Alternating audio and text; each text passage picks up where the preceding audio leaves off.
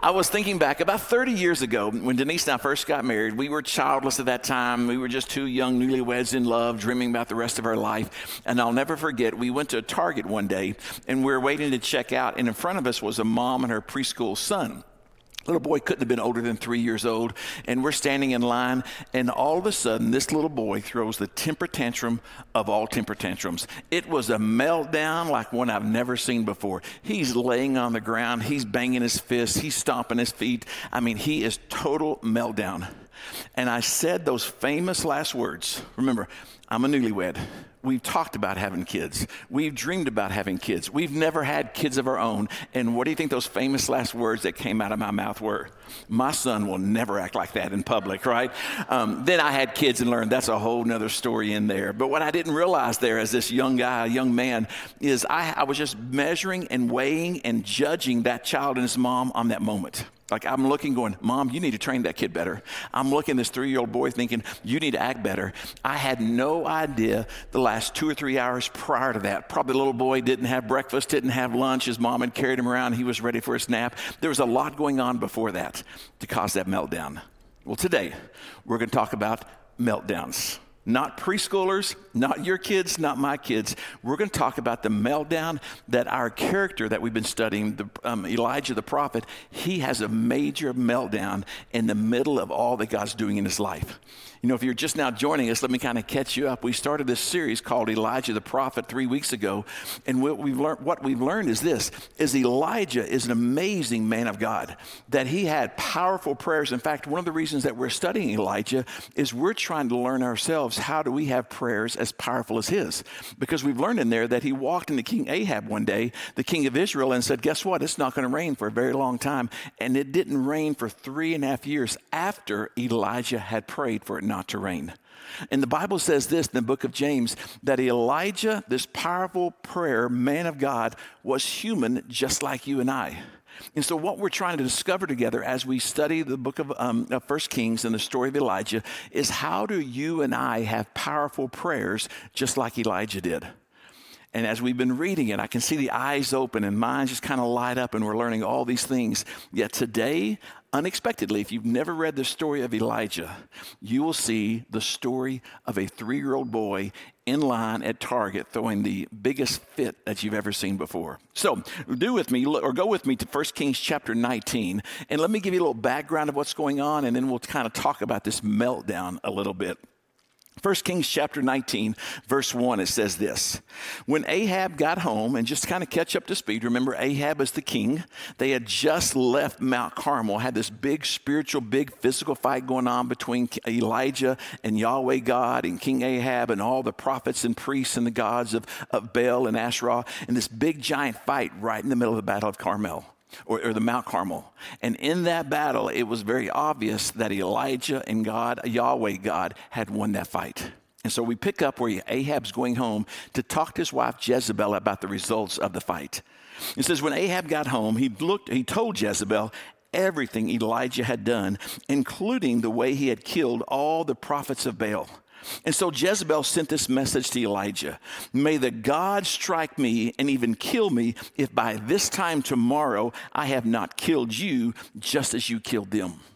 So when Jezebel found out that once the, the fire came down and consumed that altar, the bull on the altar there, that Elijah had commanded that all the prophets and priests of Baal, Baal and Asherah be killed, when she found this out, she was angry. She was furious. And she sent this message to Elijah and says, By tomorrow you will be as dead as all those prophets and priests that you had killed. And then she goes on, or the story goes on in verse 3 Elijah was afraid.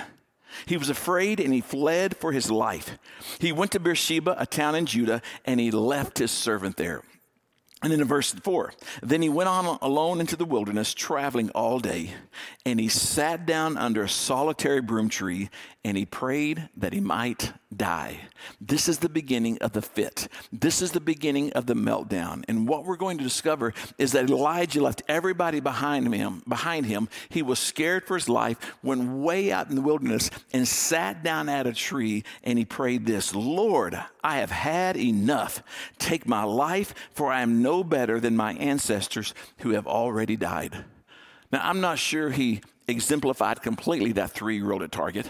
I don't know, the scripture doesn't tell us that he laid down and pounded his fist and kicked his feet and did a big wah, wah, wah. But really, his attitude right there was that of a three year old having a meltdown.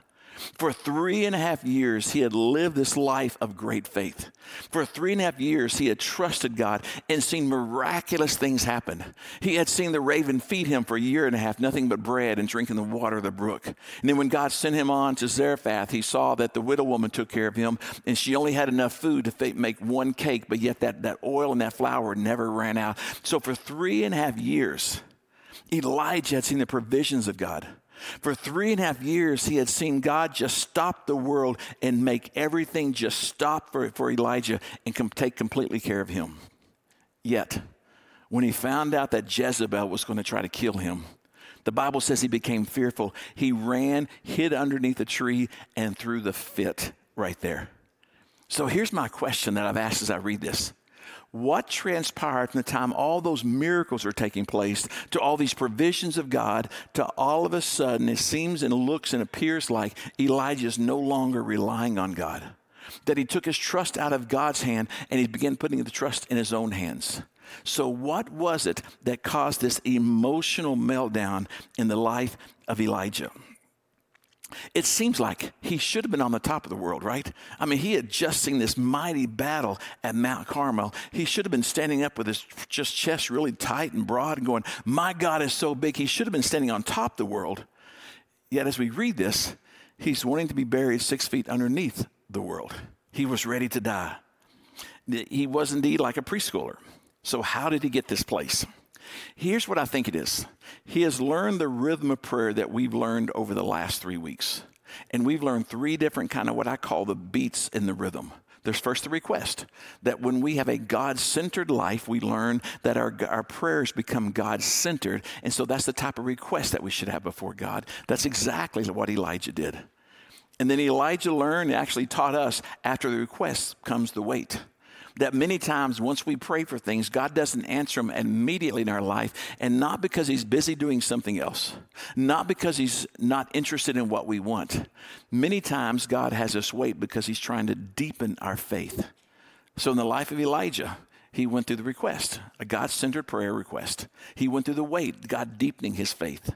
And the third thing, he went through the fight. The fight that we saw last week was more than just a physical battle on the battlefield of Mount Carmel. It was really the fight that other hearts, the Israelites' hearts, would be completely God centered. But there's a fourth piece, piece, a fourth beat in what I call the rhythm of prayer that at this point Elijah misses. In fact, I think it's the part of prayer, the part of the rhythm of prayer that you and I miss. And that's the reason we sometimes throw our hands up going, God, how come my prayers aren't that like the, the, prayers of Elijah in the Bible? How come, God, when I pray and ask you things, it looks like you never answer them? There's this fourth part of the rhythm of prayer that just like Elijah, I think you and I miss too many times. In the fourth part, if you're taking notes and you can write this down, it is not the request, not the wait, not the fight, but we miss the rest. The rest. You see, here's what happens in our life. We get so spiritually caught up, following God, doing what God wants us to, trying to like move the needle and doing all that we should be in our spiritual life. And we get so busy, we often take all that pressure from what we're trying to do with and for God, and we begin to put it on our own shoulders, and we get worn out. Have you ever woken up not out of bed from a nap, but just out of life going, God, I don't think I can go on much further. I don't think I can keep doing what you want me. Not that you're ready to lay down and die like Elijah was saying, but you're just physically and emotionally and even spiritually exhausted for all that's going on. And the reason we find ourselves that place, and the reason Elijah found himself that place, and he was throwing his hands up, going, God, I can't go on anymore, is because we're missing the rest that God intends for us to have. Now, when I talk about rest, I'm not talking about sleep. Here's how I would define sleep sleep is closing your eyes to allow your body to recharge.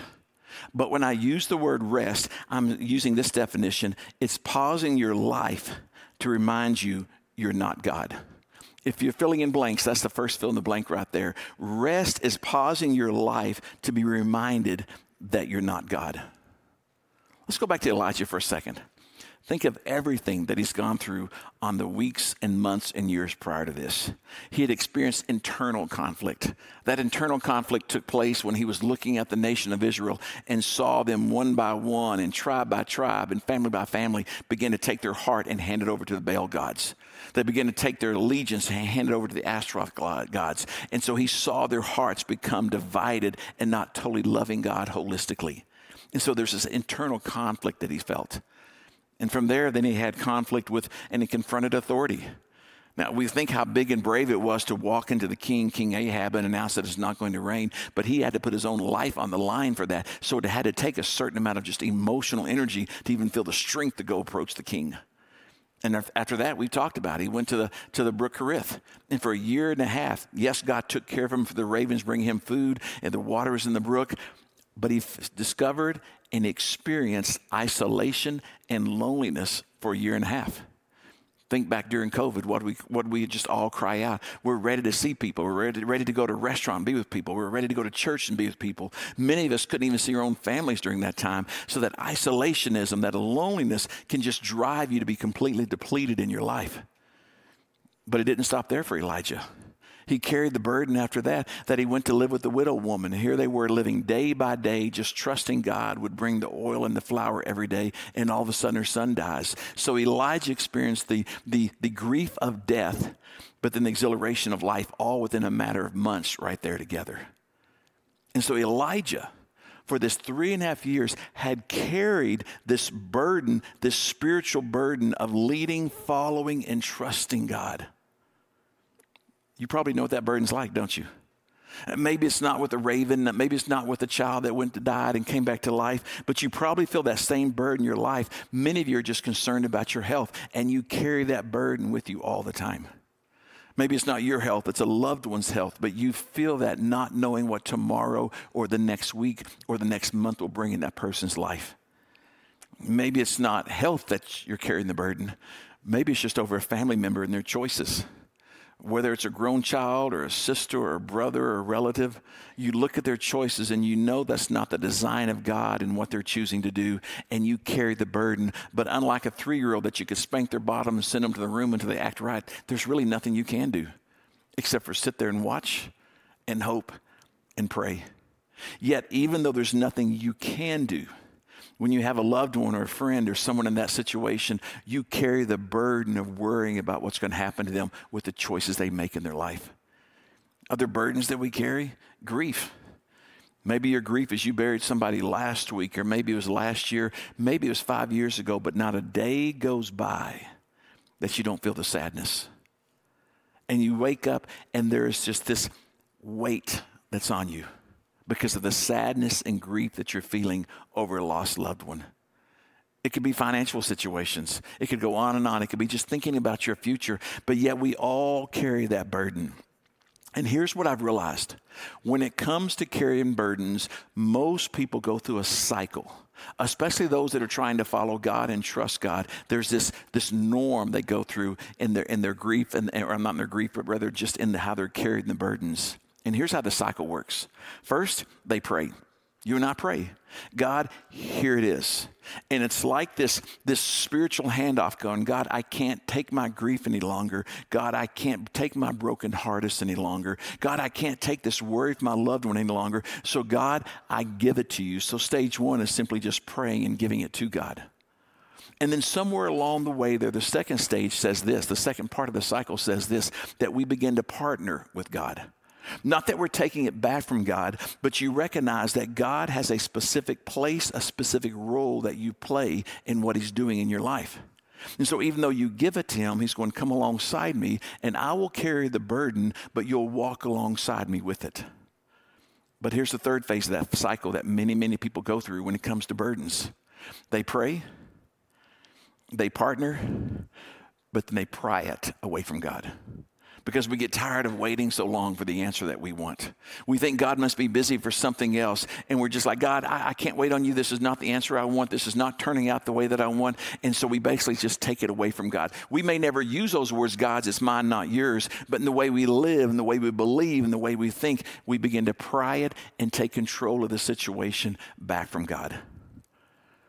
And so many times when it comes to burdens that we face, that we go through that cycle and just like Elijah, prize it back from God and we put it on our own shoulders and we try to carry it. And one day we just wake up going, God, I cannot carry this anymore. This is too heavy.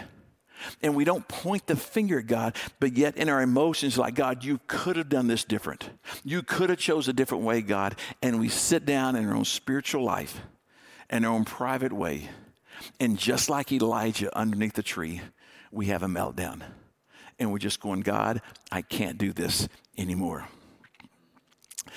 You see, since the creation of man, God has known there's a temptation for you and I to try to take his place. Let's go back all the way to the creation of the world. First day, second day, third day, God's creating the world. He brings man in part of it. Adam's there with him. What happens on the seventh day? God goes, Hey, Adam, we're going to take seventh day off. We're going to rest on this seventh day. Now, think about this for a second. Did God actually need to rest? I don't think so. I don't think God gets tired. And in fact, it was God who was doing all the creating. So if you look at the story, I don't even think Adam needed to rest. He hadn't done that much work at this point. So we have to ask the question why, in the beginning of time, did God look at Adam and say, on the seventh day, we're going to rest? Here's why I think it is. It wasn't the physical rest that he needed, but God was trying to show and illustrate to Adam and trying to show and illustrate to you and I that he is God and we are not. You see, there's a tendency, probably of Adam. And the reason I say this because it's a tendency of ourselves in our own life that I can't sit still because I got to do, do, do. I got to make, make, make. I got to work, work, work. Because if I sit and get still, the world won't exist any longer if I'm not doing anything. And God looked at Adam going, hey, today we're going to do nothing. But the world will continue to work in the way it's supposed to because Adam, I'm God and you're not. And so, Adam, the reason I'm making you stop the reason I'm making you rest, the reason I'm saying we're not creating today, because I need you to take your hands off everything and just watch it exist without you. And when you take your hands off everything, you will be reminded that you are not God and I am. So, since the beginning of time, God has designed us, God has created us, God has made us to rest. Yes, to sleep, and close your eyes and let your body recharge. But even more than that, He has designed us to rest and step back and recognize that He is God and we are not. You see, second point says this that God rest, I'm sorry, rest allows us to refocus our lives to become God centered. That's what was taking place with Adam. That's what was taking place with Eve. But it didn't stop there. Even Jesus knew the necessary, knew it was necessary for you and I to rest. In Mark chapter 6, the Bible records that after spending several months, and, and we don't know exactly how long, but time with his disciples, living for them, showing them, illustrating for them how to do ministry. Finally, in Mark chapter 6, the Bible says this that Jesus looked at his disciples and said, Okay, tag, it's your turn. You've been watching me heal. You've been watching me preach. You've been watching me cast out demons. I am now sending you out two by two, and I want you to go do the ministry. And so the Bible lets us know in Mark chapter 6 that the disciples went out without Jesus and they did preach. They did cast out the demons. They did heal. They did exactly what Jesus had been doing. They were using the same spiritual power that he had been using. And so at the end of that chapter, they all come back together. And you would think they'd all get, get back together and they're bragging on everything they do. That one of the disciples looked and said, Oh my goodness, you should have seen it. I walked into that town and there were some people there that had demons, and I prayed just like Jesus did and cast out those demons, and the demons fled. And then another disciple probably popped up, popped up and said, No, no, well, let me tell you about my story. Two people came and they couldn't even walk. People had to carry them into what I was preaching. And when I prayed for them, they just stood up and walked, just like when Jesus would pray for people. And then I'm guessing another disciple said, Well, let me tell you my story.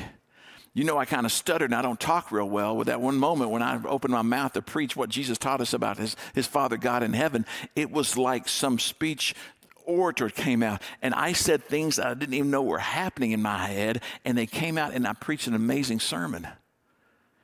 And they probably all looked around each other going, Wow, let's get a quick bite to eat and let's go do it again tomorrow. But that's not how Jesus responded. Look with me in verse 30 of chapter 6. The apostles returned to Jesus and from their ministry tour, and they told him all they had done and all they had taught.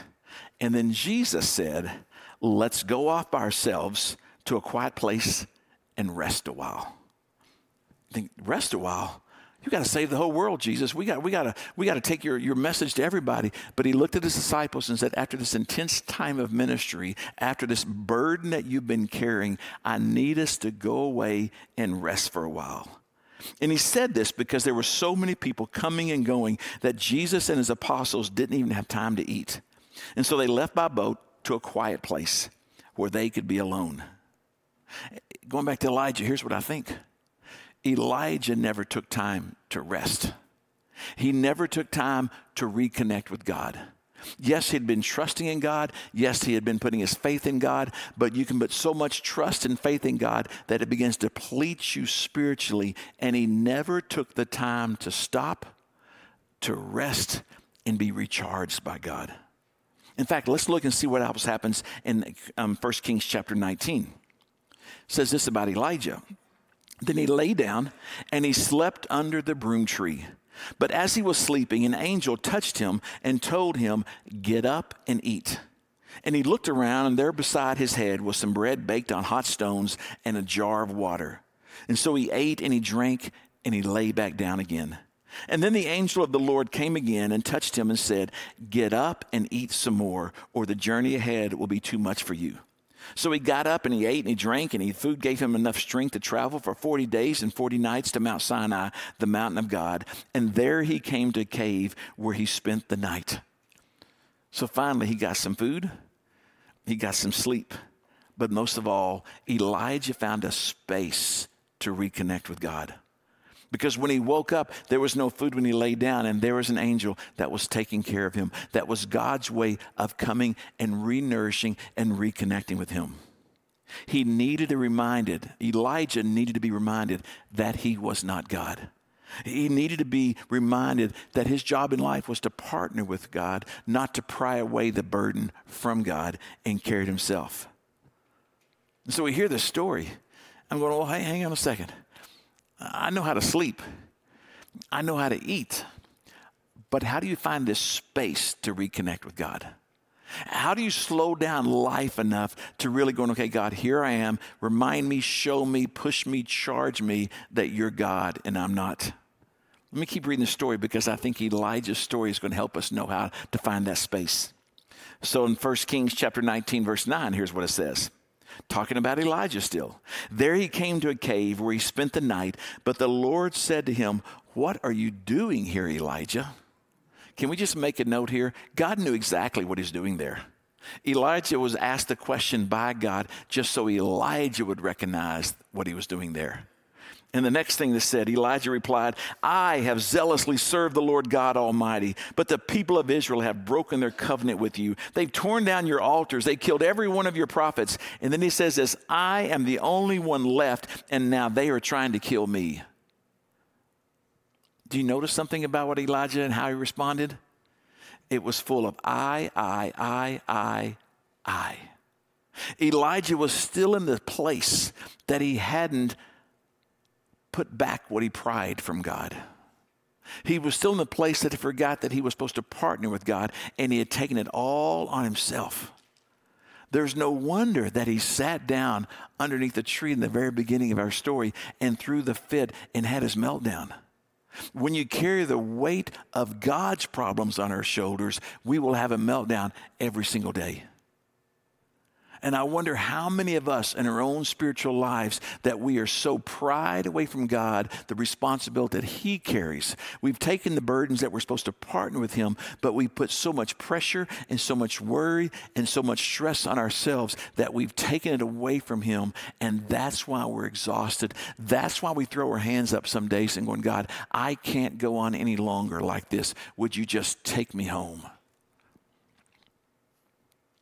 This is what Elijah is told by God next.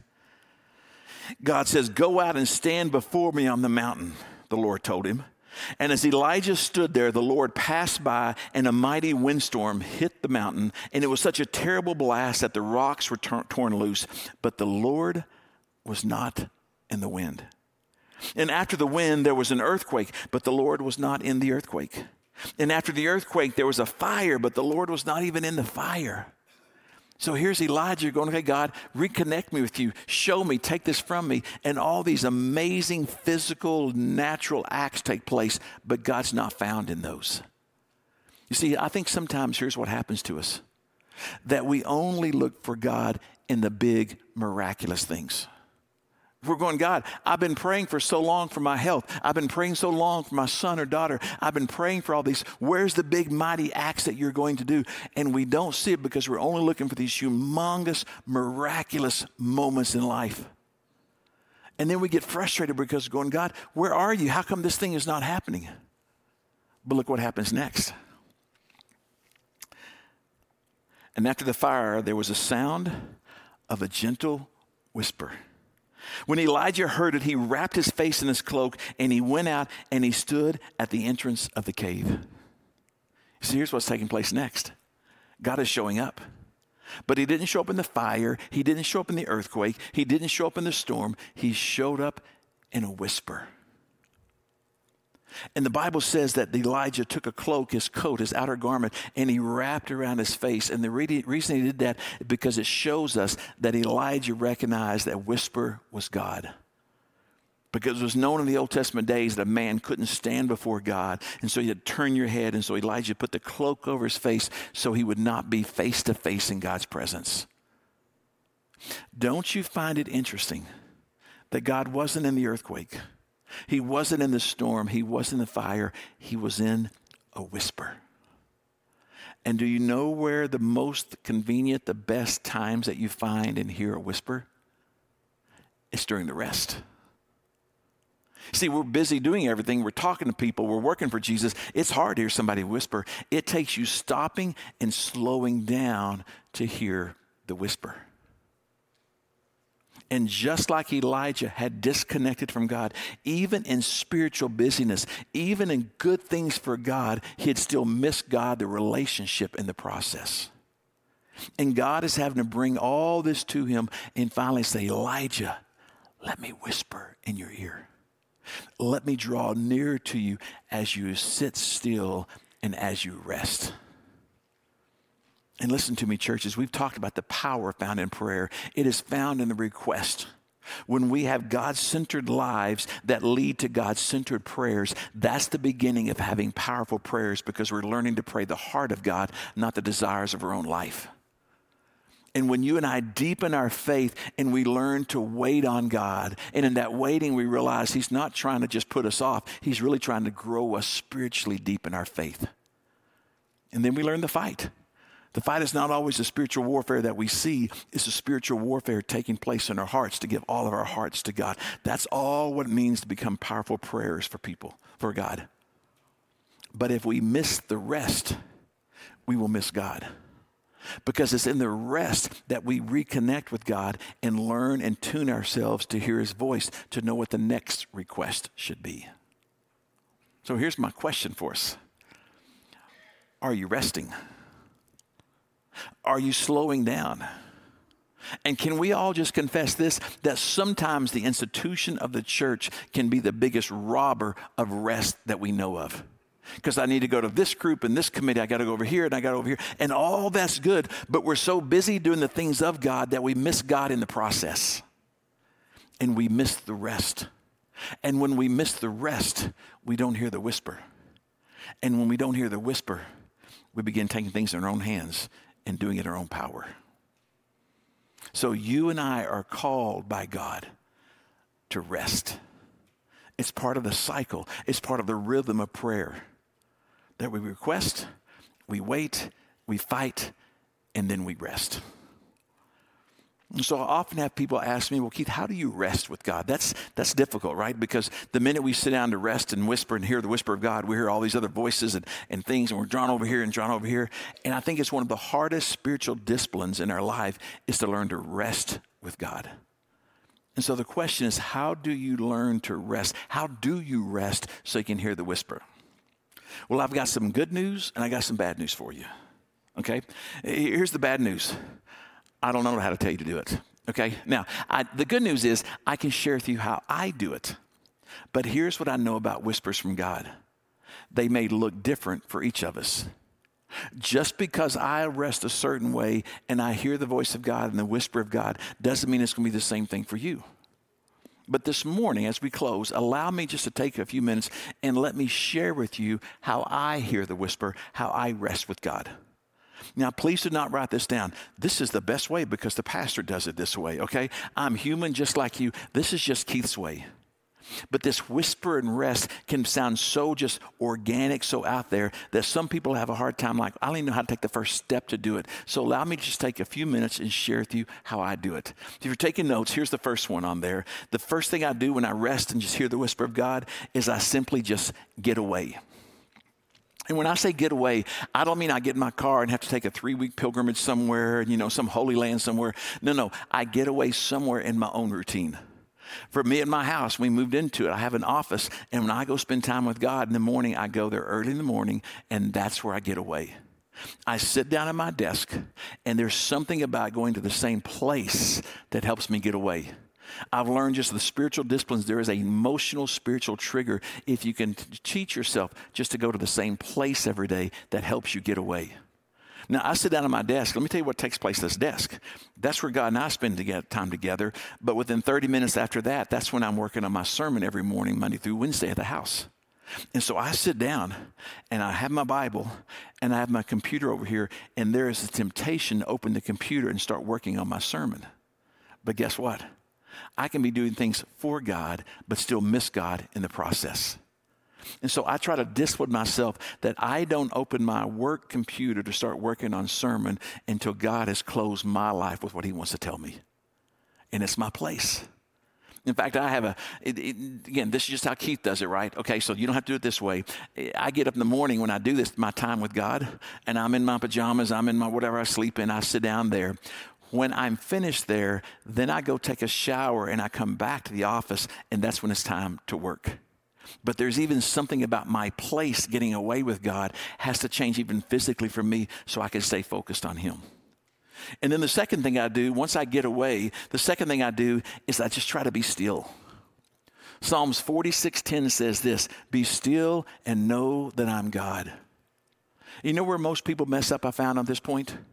Like, okay, God, I heard Pastor Keith, I'm gonna start trying to be still. I'm setting my alarm tomorrow. I'm gonna be still before you for 60 minutes, God. That's the least I can do for you. I'll be still and just sit in your presence for 60 minutes. If you hit the 60 minute mark, can you come tell me? Because I've never hit that in my life. I'm good for about 60 seconds sometimes of being still. I'm good for three minutes of being still sometimes. And here's the mistake that people make you have this idea, expectations, and you compare yourself to what you think other people are doing. For many in this room, if we would just sit still with God for a minute, I think a good big smile would come on God's face up in heaven. He's going, Whew, that was good. Let's do it again tomorrow. So simply just be still before God. Now, for me to be still, I need a little exter- just external noise, and so I put some worship music on. It just helps me kind of be focused on God. Some people just like to be completely silent and be still. Whatever it takes you to kind of block out the world and focus on God. Here's number three I use a journal. Okay, remember, this is only Keith's way of doing it, okay? There's no expectation. I'm not more spiritual. But for me, if I don't write some things down, I get, my mind just goes everywhere. And so then I pull out, in fact, when I use a journal, here's what mine looks like. I think we have a picture of it. I have a spiral notebook, a little half sheep spiral notebook, and I always use a red pen and a blue pen. And I might have shared this with you before, and here's how it works for me. The blue pen, I'm always writing what I'm talking to God about. So every morning on my journal, you'll see it up there. I'll put the date, and then I'll put, Good morning, Lord. There's some mornings that says, Good Lord, it's morning, but that's how I start every day. Good morning, Lord. And then I just write whatever I'm thinking. I had a great time, had family come in yesterday. We had a great time. Jesus, thank you for that. Or it's Sunday, and so I pray for the service, but I'm writing what I write, what I'm thinking for me. Then I use my red pen because then I open up scripture and I start reading, and I only write in red pen what God is showing me in His scripture. So, for my own personal journal, the only thing you'll see in red is scripture. Now, sometimes the Holy Spirit might impress me on something, but it could also be the pizza I ate last night. So I know this if I write scripture, it's exactly from God. Many times my journal is only that much. I'm not writing pages and pages and pages. But I know for me, when I slow down enough and I write and I journal, it is God saying, Keith, I'm taking over. I'm refilling you. I'm allowing you to rest. And then the fourth thing on there, and I just mentioned it, I read scripture. So it's me talking to God, God talking to me. I'm reading scripture, looking to see what He's saying to me. And you know how long I spend doing this every day? Some days, five minutes. Some days, 10 minutes. There's some days it's really good and they're far and few between, but I might spend 25 or 30 minutes. It's not the quantity of time, it's the quality of time. And it's when I'm reconnecting with God. It is when I'm resting in His presence and listening to Him that I know I am being recharged and refocused to know that God is in charge and I'm not. And I believe with all my heart, it is in this rhythm of rest that allows my prayers to be more powerful, not because Keith prayed them, but it's in this rhythm of rest that I'm hearing and learning and responding to what God is saying to me, and I'm simply praying His prayers. So the rhythm of prayer, the request, the wait, the fight, and the rest. And my prayer is this church is that we would become a church that individually and corporately learns to pray powerfully, not for our own benefit, but for the glory of God. And those rhythms will help us with that. Will you pray with me? Father, thank you for Elijah. Thank you that you gave us an example that is so bigger than life in his faith, yet so down to earth in his faith. God, thank you that you give us people in the Bible that we can look and try to exemplify our life, but yet at the same time, they're not so perfect that we can never reach what they're doing. So thank you for the study, for the look, for the life of Elijah. And I pray this for us, Jesus, that we would become powerful prayer warriors. Not powerful so we get what we want, God, but powerful that we can walk and we can live in who you've made us to be. And may we be a part of the kingdom in that way. God, I pray this. I pray for every single person here that you would give them rest. Would you allow them to be refocused and renewed and recharged by you? God, would you lead us not to carry all the burdens, but to give those burdens to you? And so we pray that we'd be more like you. And we pray this in your holy name, Jesus. Amen.